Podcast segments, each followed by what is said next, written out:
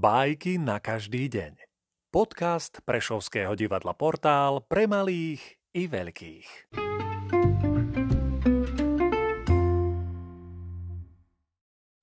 Ezop, Lev, Osol a Líška Skamarátil sa Lev s oslom a líškou a vybrali sa spolu na lov. Ulovili veľa zvierat a Lev kázal oslovi, aby ich podelil. Osol rozdelil korisť na tri rovnaké časti a vyzval ich, aby si každý vybral. Lev sa nazlostil a osla zožral. Potom kázal deliť líške.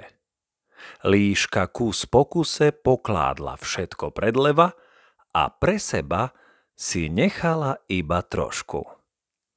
Lev jej vraví. Milá moja, kto ťa naučil tak deliť? A líška povedala. Nehoda, ktorá postihla osla. Po naučenie bájka ukazuje, že múdry sa učí na cudzej škode.